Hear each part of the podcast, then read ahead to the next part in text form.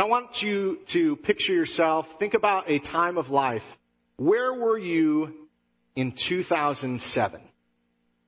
In 2007, what was happening in your life? Where were you working? Where were you going to school? Where were you living? What was happening in 2007?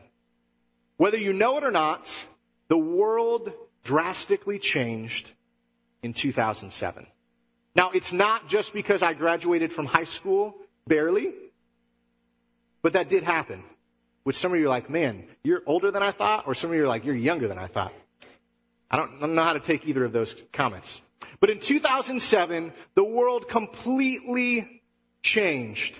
Because in 2007, the very first iPhone was introduced into the world. Now, before any of the Android users start to at me and start some sort of blood war because we know Apple users and Android users are sort of like the Hatfields and the McCoys or the Bloods and the Crips, hold yourself and let me talk a little bit about this. In 2007, Steve Jobs, who had some issues himself, was pretty visionary in this thought process of having a device that would be so many different things.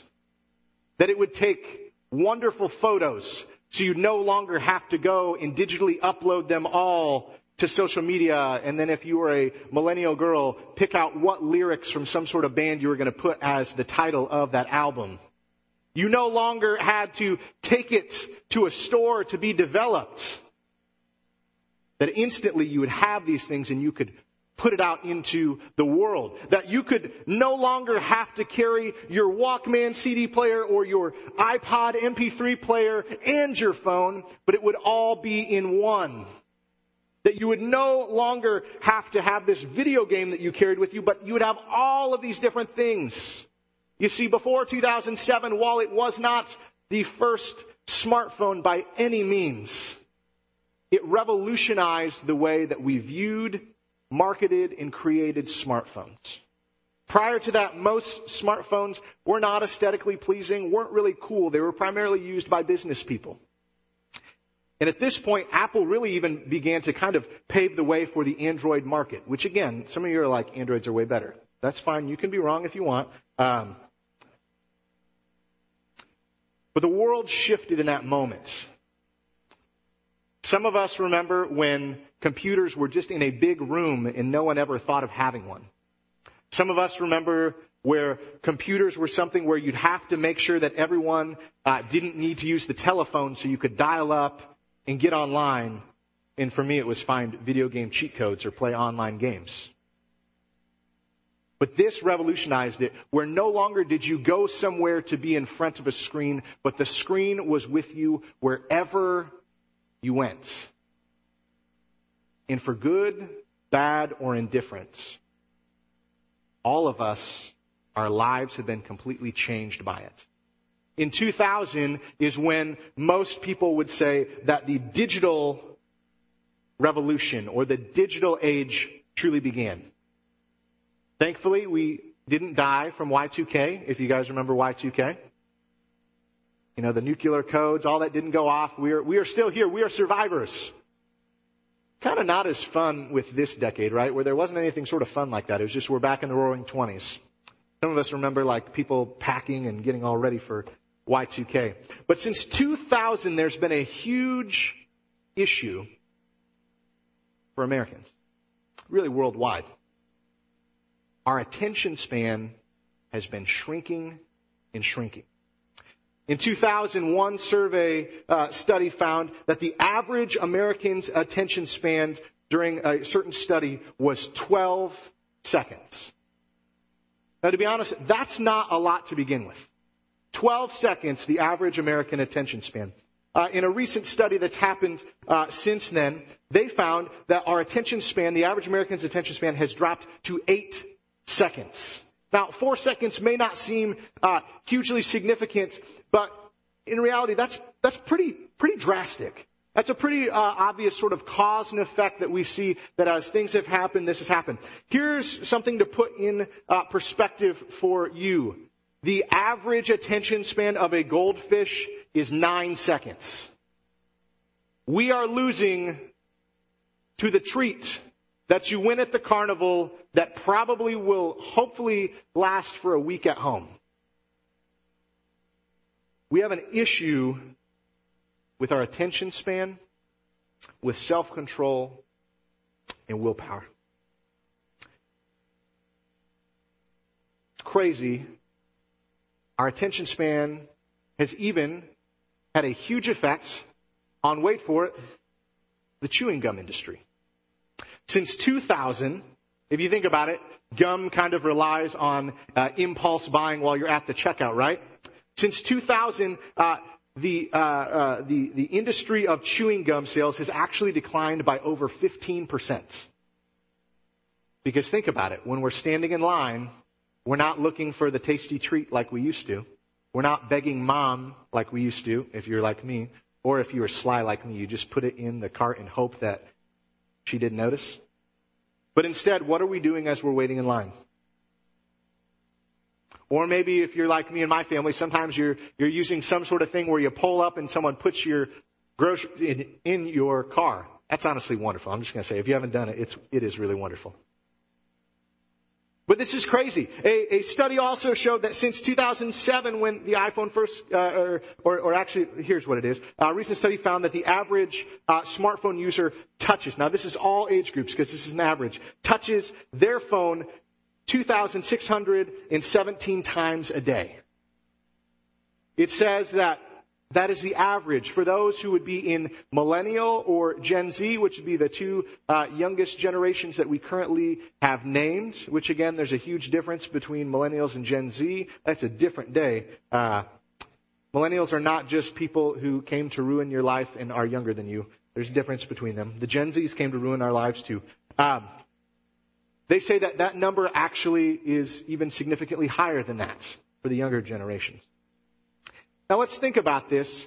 What in the world is going on? A man named Sean Parker was the creator of Napster. Anyone remember Napster? It was a music service thing. It was one of the original kind of tech guys. He became the very first president of Facebook. He has since become a conscientious objector to social media.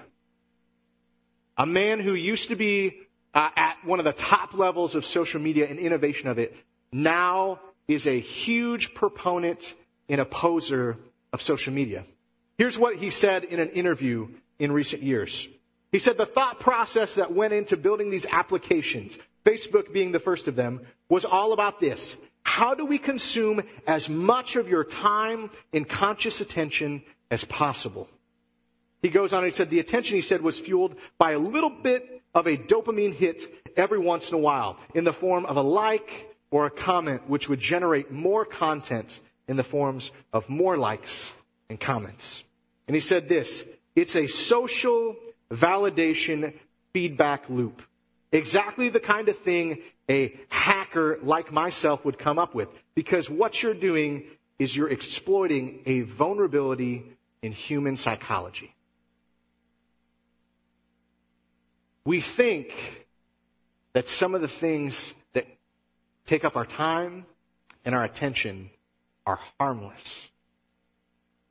And yet the reality is they're out to consume us. Now I'm not going to get all conspiracy theory Aaron here on all of these things, but we hear from the horse's mouth that in today's culture, especially in tech and things like that, the highest commodity that companies are seeking out right now is your attention. Now, why would they be seeking out your attention? Jesus once said this. He said, where your treasure is, there your heart will be also. And we naively at moments have usually categorized that as he's just talking about your money, your bank account. Maybe we go a little bit farther and say, well, your time, things like that. I'd be willing to say that if Jesus was teaching today, he might say, where your attention is, there your heart will be also.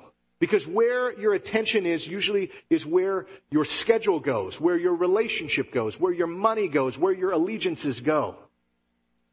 And so the question that we must begin to wrestle with is, where is your attention? Today we're beginning a new series called Your Future Self Will Thank You. And I'd love you to just take a moment and think about this. What do you think your future will be based off where you're giving most of your attention right now? Think about that for a second. Because as much as we like to say that, that we are different than just the things that we do, the hobbies that we have, all of those sort of things, we're really not. If you want to see what a person is like, how they spend their time, what they value, you can look at their bank account, sure. You can look at their calendar, but you know what's been really annoying? I, I don't even know if I've gotten my little uh, thing. I'll probably get it during this time. But anyone who's an iPhone user, I think Android probably has these too. Uh, uh, about a year ago, they started doing this really annoying thing called screen time. Anyone get the notification for that? And it will show you how you spent your week. I, I'm embarrassed to say this. My average this week was six hours a day. Six hours of my one and only life that I have for screen time. Now granted, sometimes my screen time is during the middle of the night when I'm rocking my kid and I got nothing else to do. Sometimes our screen time is work and all of those sort of things.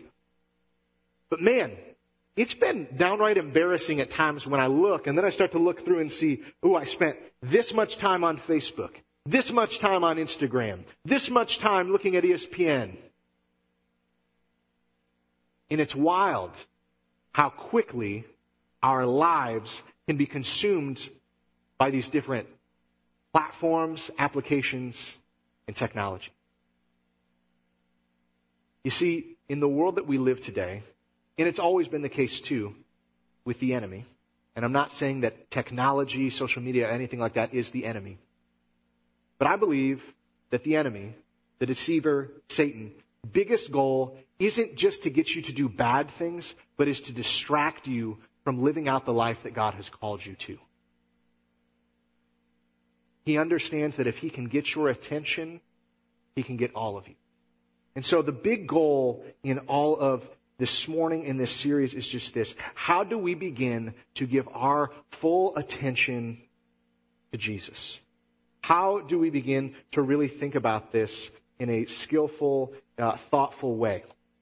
Now, I've been reading a ton over the last year or so about uh, digital detoxing and uh, um, digital minimalism. And uh, one book I've recently been reading that I'll talk more about during this series is called The Ruthless Elimination of Hurry. But one of the most interesting books I've read this last year that I'd highly recommend if you're interested is by a guy named Drew Dyck called Your Future Self Will Thank You. Uh-huh. And his tagline is Secrets to Self-Control from the Bible and Brain Science. Now, the big thesis of his book basically is just this, is that self-control may be one of the most important Christian virtues and fruit of the Spirit. When Paul writes and he talks about the fruit of the Spirit in the book of Galatians, he talks about these byproducts, these fruits in our life that we have when we live a life full of the Spirit and in tune with the Spirit. And it's interesting that one of the very last ones is self-control. And, and, and, and and this guy makes this argument that if you think about it, while yes, love is probably the most important thing because God is love, we understand our whole idea of being a follower of Jesus is all about love. It's hard to love if you don't have self-control. When we don't have self-control, typically it's easy to become angry quickly with people. It's easy to become not patient or not kind or not gentle. He defines self-control as this, the ability to do the right thing even when you don't feel like it. Now, we find in 2 Timothy this, for God gave us a spirit not of fear, but of power and love and self-control. We also learn this from research by brain scientists and things of that nature. Self-control is deeply connected to willpower. In willpower, Though we falsely uh, oftentimes just say you can do anything you want if you put your mind to it, if you just try hard enough, you can do this. Willpower is a finite resource. Studies have shown that when it comes to the willpower, in particular with self-control, you only have so much. Now the difficulty that's not necessarily fair is this. Some people have a higher threshold of willpower than others. It's kind of like how some people are just naturally more athletic than others. While yes, people can work harder, the reality is if someone's working harder, harder than you and also is just more athletic than you, chances are they're probably going to beat you in an athletic competition. And in the same way, even doing some uh, studies with children, they found that there's people who just have more willpower than others. But every single person still only has so much. Now, in this book, one of the things he talks about, and we'll talk more about, is this idea of habits and goals and resolutions. And he found this, is that most of the time, it's this time of year, right, that we set out and we set goals or resolutions. And most of us, if we're honest, fail at them. He says one of the issues of why we fail at them is a couple reasons. One, we don't really put them with the right intention. They're all focused on us. And when it's focused on us, there's not a greater um, cause for it. They're bound to fail. The other thing he says is oftentimes we do too many things. We, we picture our future self. And our future self, who actually follows through with all our goals, is in better shape. Our skin looks better. We've read a thousand books. We've memorized the entire Bible. We spend two hours of, in, in, prayer each day. Uh, we're patient with our children. We take our, our, our spouse on a date night every night. And it's this fictitious person we could never amount, uh, lead up to. But he also says this, since we only have so much willpower, here's what's happening. We don't have enough willpower because we spread it thin in multiple different avenues, and so we don't accomplish any of our goals. And so he makes the argument that in many ways we should be more focused. To take small baby steps and to maybe start with one at a time. Now, this morning I want to talk about a habit that I think would be important for all of us to have if we don't already have that. And that's just this developing a habit and a life of prayer. And here's the reason why I think this is probably the most important one of all of them. It's just this. Prayer centers our attention on Jesus. And Jesus changes everything. If you, and, here, here's the reality. Um, Dealing with your physical health is so important. Growing intellectually, so important. Making steps to have a better marriage or relationship with your children, all of those things are so good and worthy of your time and your effort. But it's just this, at the end of the day, if we don't know Jesus, we don't really have a hope or a future that is good. In prayer, as we're going to talk about in a minute, helps us center our attention that is being split in being trying to be pulled in lots of different directions. And it centers our attention on Jesus. And when we truly meet Jesus, we decide that we're going to follow Jesus in an authentic way, become one of his disciples, one of his followers, it changes everything. Or at least it should. Now, prayer at its basic place is just this. Prayer is communication and communion with God. It's, it's a, it's a posture, a way where we are both speaking to God and we are listening and receiving from God. We are being in His presence. There's a lot of people that I know who want to follow Jesus but never really get the whole prayer thing down, and I don't understand that. That's sort of like getting married to someone but never really talking, never spending time with anybody. And they wonder why they wouldn't have a good relationship. This morning, I want to walk us through, uh, real quick, uh, a model of prayer that may be helpful for you. Uh, I read a book uh, earlier this year, and I can't remember the author's name, uh, but it was basically called uh, a simple prayer, a guide for normal people on prayer. And he teases out this model that I thought was really good called pray. And maybe you've heard of other models like the ACTS model, which is adoration, confession, thanksgiving, supplication. Really great model too. But this one I love for this idea in particular of us figuring out a way to give our attention to God in a better way. And so I want to walk through this. This is an acronym. And I'm just going to be honest with you guys. I hate acronyms for so many different ways, but this one is a pretty good one. Uh, let's be honest, if you're trying to think about an acronym and remember how to pray, what better acronym to use than the word prayer or pray itself? So I'm going to walk through uh, what they are real quick, and then we're going to start with the P. So what they stand for is pause, rejoice, ask, and yield. Pause, rejoice, ask, and yield. Now let's start with the P. Pause. This is all about this idea of slowing down and centering yourself on God. I mentioned earlier this book called The Ruthless Elimination of Hurry. It's by a guy named John Mark Comer.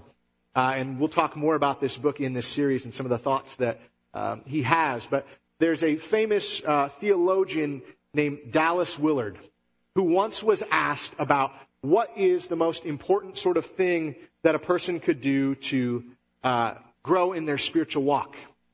And when this this other pastor named John Ortberg asked this question of Dallas Willard, he was thinking he was going to say, um, figure out a way to pray more, um, maybe read a certain um, theologian front and back, maybe memorize this book of the Bible, something of that sort of mind. And his response was just this: you need to ruthlessly eliminate hurry. And the whole thought process about this came from just this: we are at our worst when we are in a hurry. Think about this. Has anyone ever said that while you were in a hurry, you said the most encouraging thing to them ever? Do you ever feel like a great parent when you're in a hurry? I don't know about you, but I always say the most uplifting things to my wife when I'm in a hurry. Nothing backhanded or sarcastic at all.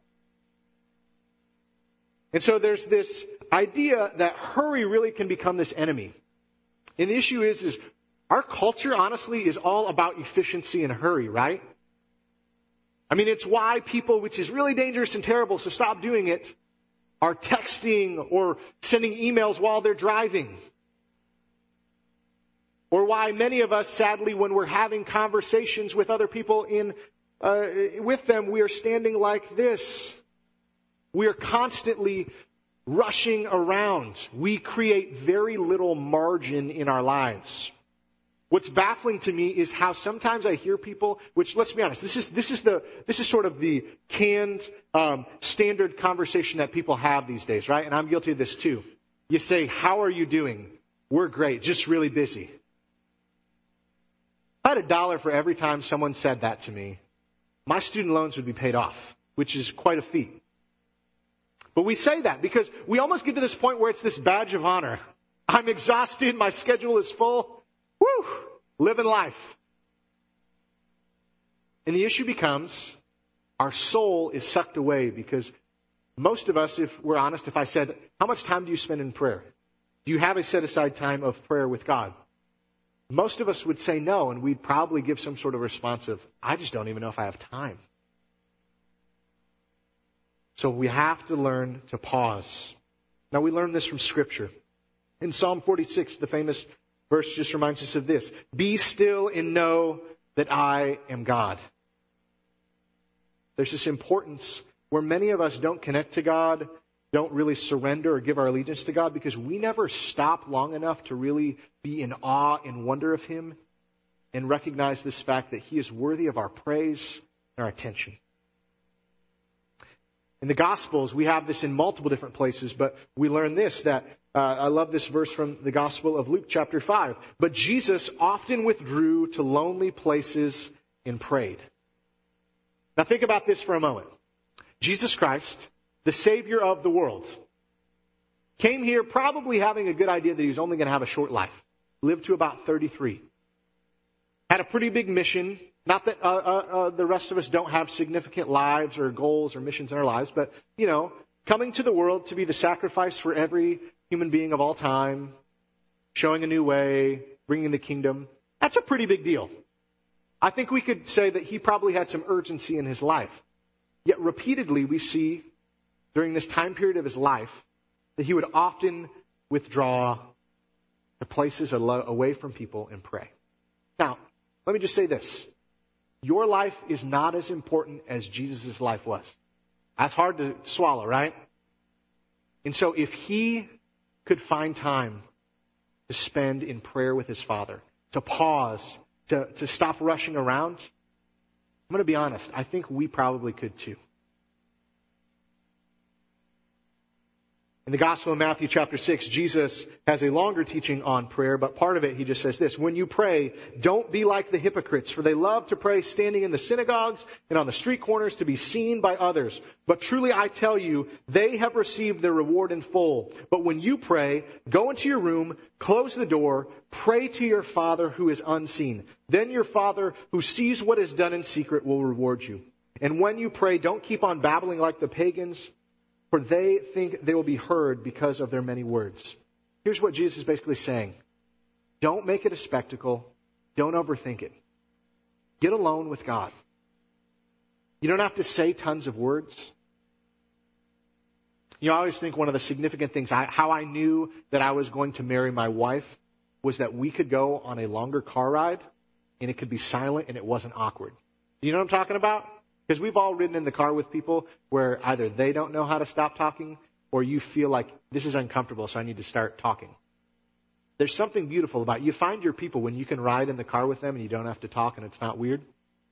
I think there's something to be said about that with our relationship to prayer and our relationship to God. That prayer can become this thing where we don't have to anxiously just come with this list of things to do, but sometimes we can just stand in His presence, sit in His presence, bow in His presence, and just be still and be okay with it. Now, again, from this book, there's been some studies on the connection of uh, religious devotion and self-control and willpower. Now, I'm going to use a quote in a minute that's going to um, bring up meditation. Here's what I don't want anyone to do. First of all, meditation can be a spiritual discipline, but don't start to think Aaron's going all crazy on you into all this new age stuff. But here's what, what studies have found. They've shown that meditation is a powerful way to build and replenish willpower. So while our willpower is a finite resource that goes away, by meditating or pausing and praying, it actually can help you replenish and build up the amount of willpower that you have. In fact, a, a, a, study found this. Neuroscientists have discovered that when you ask the brain to meditate, or pray, it gets better not just at meditating, but a wide range of self-control skills, including attention, focus, stress management, impulse control, and self-awareness. It's almost like the God of all the universe has asked us to do things that science is finding is just good for you. It's crazy. To learn to pause. Maybe a step for you this week is quite literally to just find some sort of moment in your, your life where you can stop, close your door. And honestly, I'll be honest, I do this sometimes. If you're like me, you just don't feel like you have enough time, or you're like, this, this silence and all that is just gonna kill me, set a timer. When the timer goes off, you can, and just start small. Maybe you start with literally just a couple minutes. Move up to five minutes. I don't think we all have to get to this place where we are these monks or nuns who take a vow of silence. But some of us could really just uh, do a great job by either beginning their day, ending their day, taking some time during lunch, some, some time where you can find it to just pause and be still before the God of all the universe. Maybe open up scripture and allow that to pour over you as well. Alright. The R stands for rejoice. Rejoicing is about uh, adoring Him, about uh, praising Him, about giving thanksgiving. This one uh, shouldn't be that hard, but studies also find this: people who are gracious and uh, who, who who have a sense of gratitude and express gratitude in their life. Guess what? They're happier people. Who would have thought? The issue is, let's be honest, every single one of us could tell, could tell me what the terrible thing that happened to them that day at the end of the day was, right?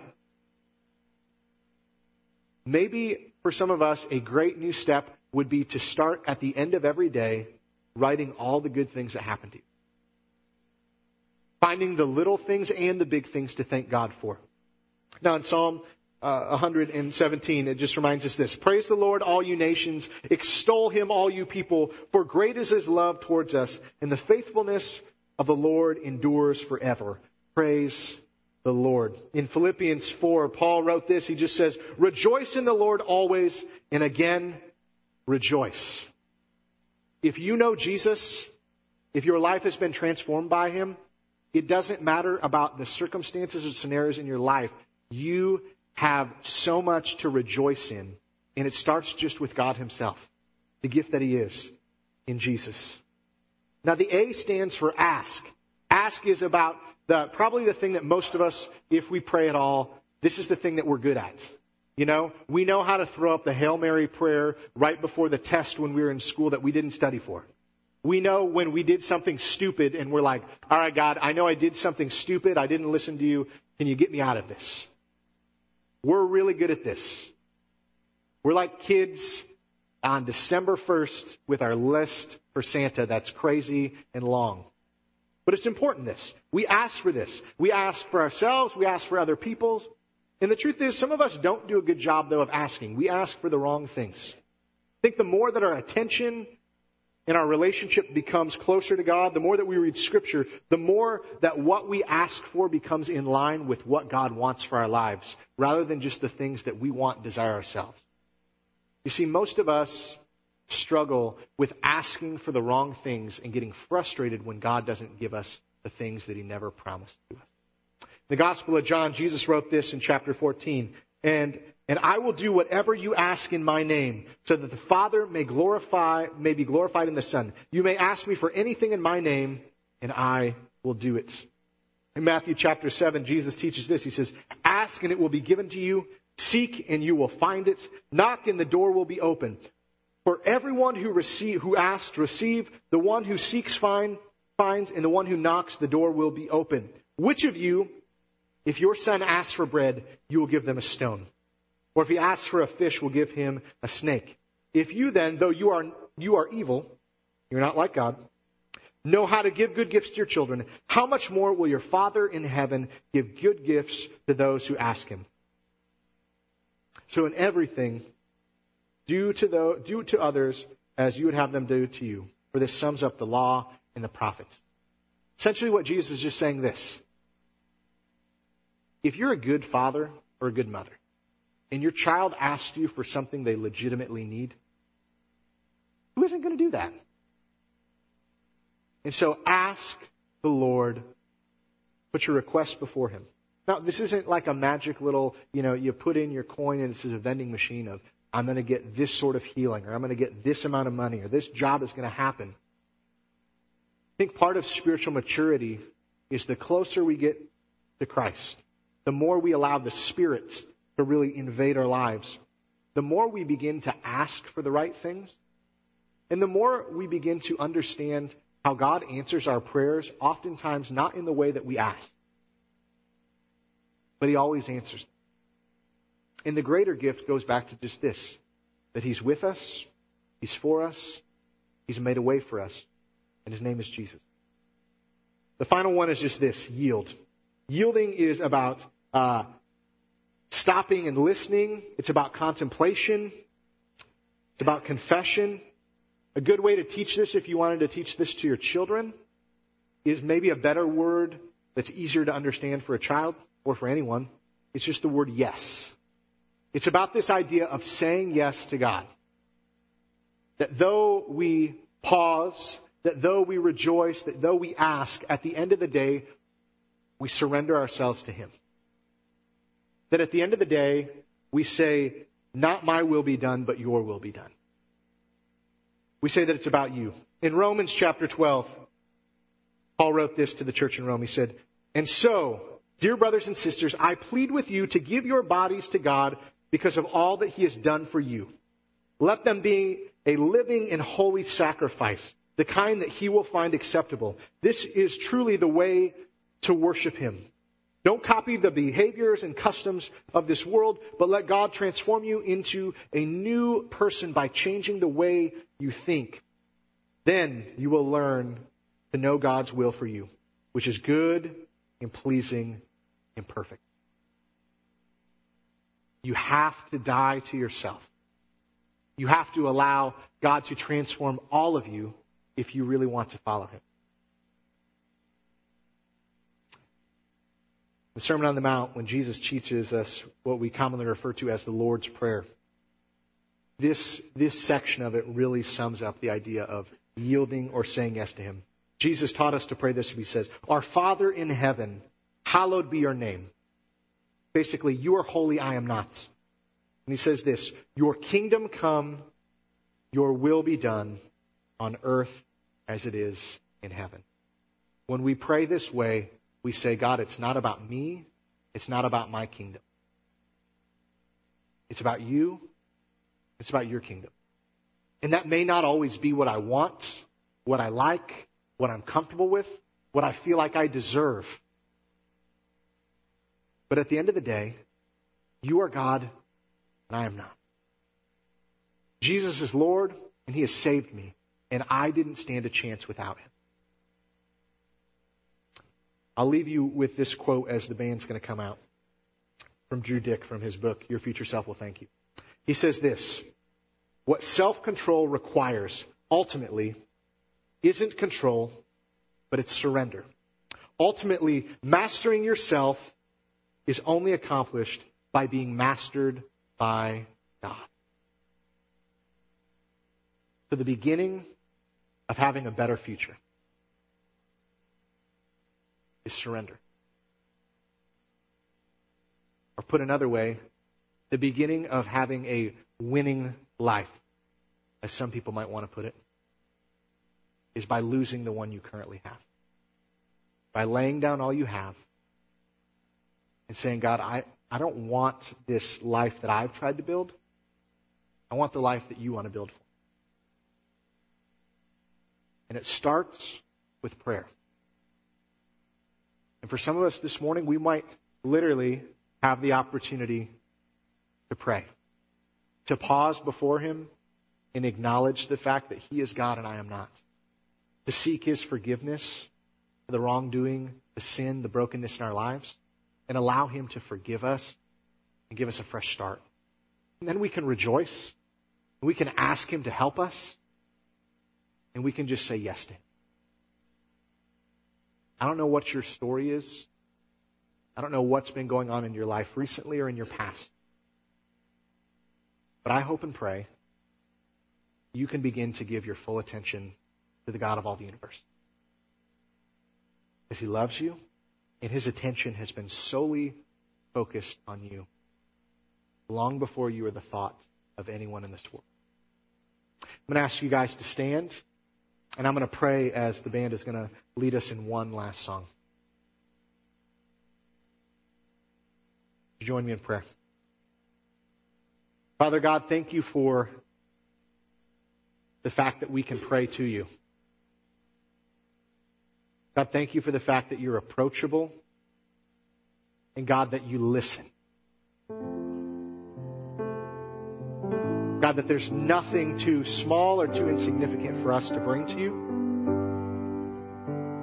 But you're a father who wishes nothing more than for your sons and daughters to be in your presence and for us to allow you to take care of us.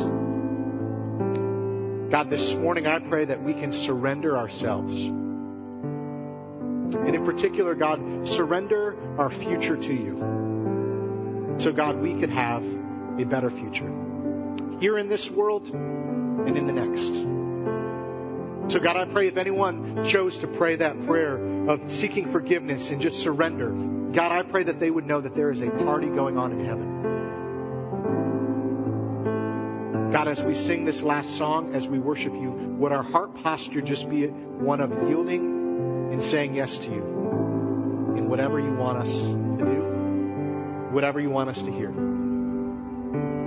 Speak, O Lord. Your servants are listening. In Jesus' name I pray. Amen.